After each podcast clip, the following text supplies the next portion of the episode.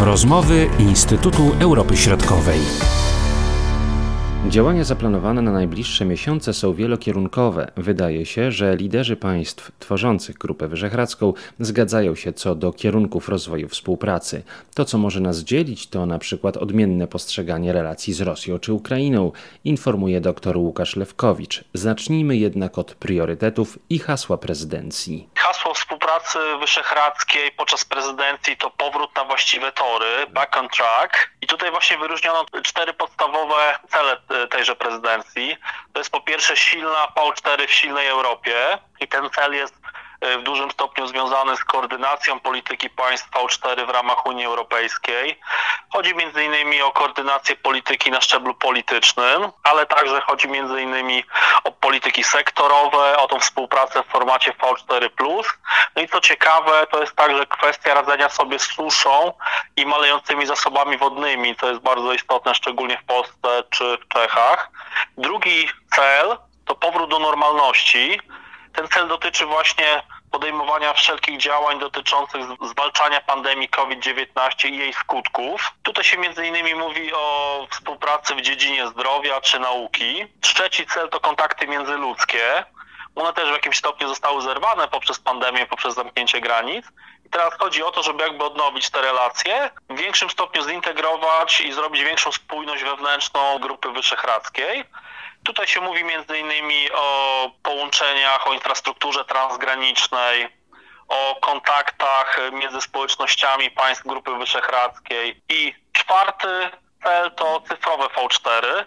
To jest bardzo ciekawy cel, ponieważ no, w dobie pandemii oczywiście te kwestie pracy zdalnej czy cyfryzacji generalnie działalności biznesu czy, czy urzędów jest bardzo ważne i ten cel dotyczy właśnie rozwoju sektora cyfrowego. To są te priorytety państwa polskiego na najbliższy rok, prawda? Bo y, prezydencja rozpoczęła się 1 lipca, skończy się 30 czerwca roku przyszłego. Trzeba zawsze pamiętać, że każda prezydencja jest jakby do pewnego stopnia kontynuacją poprzedniej, a również kolejna prezydencja, która będzie po, po naszej, będzie pewnie w dużym zakresie kontynuować pewne rozwiązania. Na ile te priorytety poszczególnych państw są zbieżne, a gdzie widzimy różnice? Na pewno mamy wspólne cele, jeżeli chodzi o integrację państw Bałkanów Zachodnich. To także jest jeden e, z ważnych celów e, prezydencji polskiej. Na pewno mamy generalnie podobne stanowisko, jeżeli chodzi o rozwój współpracy państw Partnerstwa Wschodniego. Natomiast oczywiście mamy też pewne punkty, które nas do pewnego stopnia antagonizują. Chociażby jest kwestia podejścia do Rosji poszczególnych państw Grupy Wyszehradzkiej. To jest w dużym stopniu związane też z polityką gospodarczą, czy uzależnieniem niektórych państw Grupy Wyszehradzkiej chociażby od dostaw węglowodorów, czy od technologii jądrowej. No i tutaj widzimy trochę inne podejście chociażby Węgier do relacji z Rosją. Jeszcze poprzedniej kadencji, poprzedni rząd Słowacji również e, trochę inaczej podchodził do Rosji, był bardziej otwarty na współpracę z nią. Także różniło nas podejście, przynajmniej w kwestii retorycznej, do konfliktu na Ukrainie, ponieważ na przykład politycy słowaccy, także właśnie w ostatnich latach, często y, postrzegali ten konflikt na wschodzie Ukrainy jako taki właściwie konflikt geopolityczny między y, Stanami Zjednoczonymi a Rosją i na przykład y, sugerowali, żeby Słowacja się jakby do tego nie wtrącała, tak, że my jesteśmy małym krajem i nie powinniśmy w tym brać udziału, bo to może się dla nas skończyć źle. Czyli tutaj są różnice, także samo podejście do Ukrainy. Węgry mają swoją politykę dotyczącą wspierania mniejszości węgierskiej w krajach ościennych. No i mieliśmy przez ostatnie miesiące też konflikt dotyczący właśnie e, na Zakarpaciu, dotyczący tych relacji węgiersko-ukraińskich. Podobnie Słowacja, tylko Słowacja w dużym stopniu stawiała na te kwestie gospodarcze, na te różnice gospodarcze i na tą chęć zniesienia e, chociażby sankcji e, wobec Rosji. No ale to trochę pokazuje właśnie, że często istnieje ten prymat własnych interesów narodowych wobec powiedzmy tego wspólnego stanowiska Grupy Wyszehradzkiej. To jest po prostu naturalne. Te kraje mają troszeczkę inne często priorytety w polityce zagranicznej. No i to jest zrozumiałe. No oczywiście musimy szukać pewnego wspólnego mianownika, e, ale, ale w kwestii Rosji jest tutaj pewna różnica. Grupa Wyszehradzka istnieje już od prawie 30 lat, prawda? Jak y, ona się zmieniała? Czy też priorytety grupy zmieniały się na przestrzeni właśnie tego długiego jednak okresu? Mówiąc w kilku zdaniach, podsumowując tą działalność, no to niewątpliwie trzeba stwierdzić, że to jest pewien sprawdzony format współpracy regionalnej i dla Polski, ale także dla pozostałych krajów. I to jest często podkreślane w oficjalnych dokumentach czy w oficjalnych wypowiedziach polityków.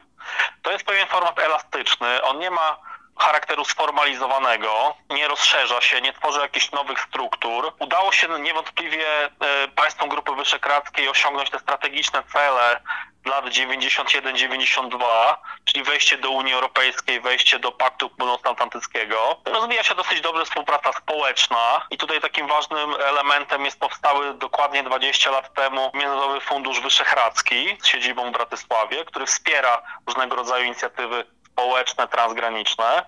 Mamy także tą współpracę transgraniczną realizowaną przez samorządy, poprzez euroregiony czy europejskie ugrupowania współpracy terytorialnej. Ta współpraca oczywiście ona miała charakter sinusoidy e, od 91 roku, czyli na początku mieliśmy bardzo intensywną współpracę, wtedy kiedy tworzą się te jakby podwaliny Grupy Wyszehradzkiej, wtedy jeszcze Trójkąta Wyszehradzkiego, później rozpad Czechosłowacji, a także e, między innymi rządy Władimira Meciara na Słowacji spowodowały trochę zamrożenie tych relacji wyszehradzkich.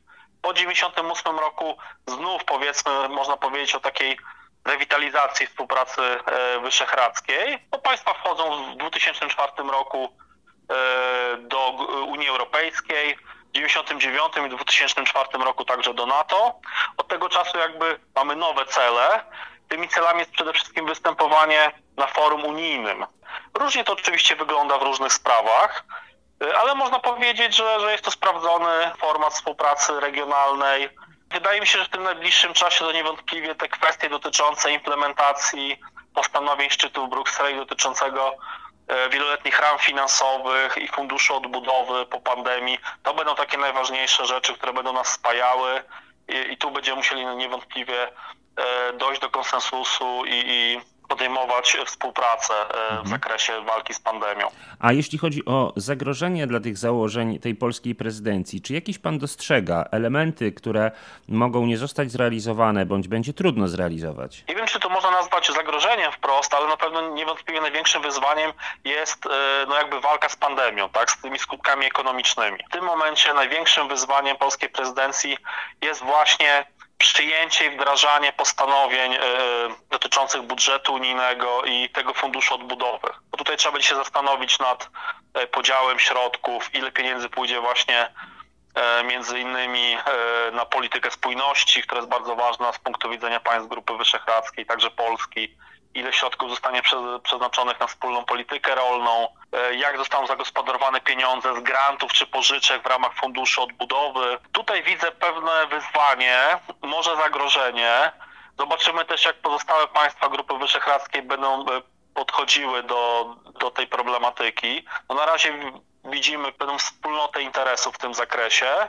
Co do innych kwestii, no to oczywiście to jest też kwestia y, rozwoju infrastruktury transgranicznej czy energetycznej. No tutaj pewne wyzwanie też stanowi pewien efekt synergii, czy szukanie współpracy z innymi formatami e, regionalnymi działającymi w Europie Środkowej, czyli między innymi w ramach inicjatywy Trójmorza, która jest taką inicjatywą dotyczącą rozwoju infrastruktury przede wszystkim. Kwestie bezpieczeństwa szeroko rozumianego i tutaj mamy bukaresztańską dziewiątkę.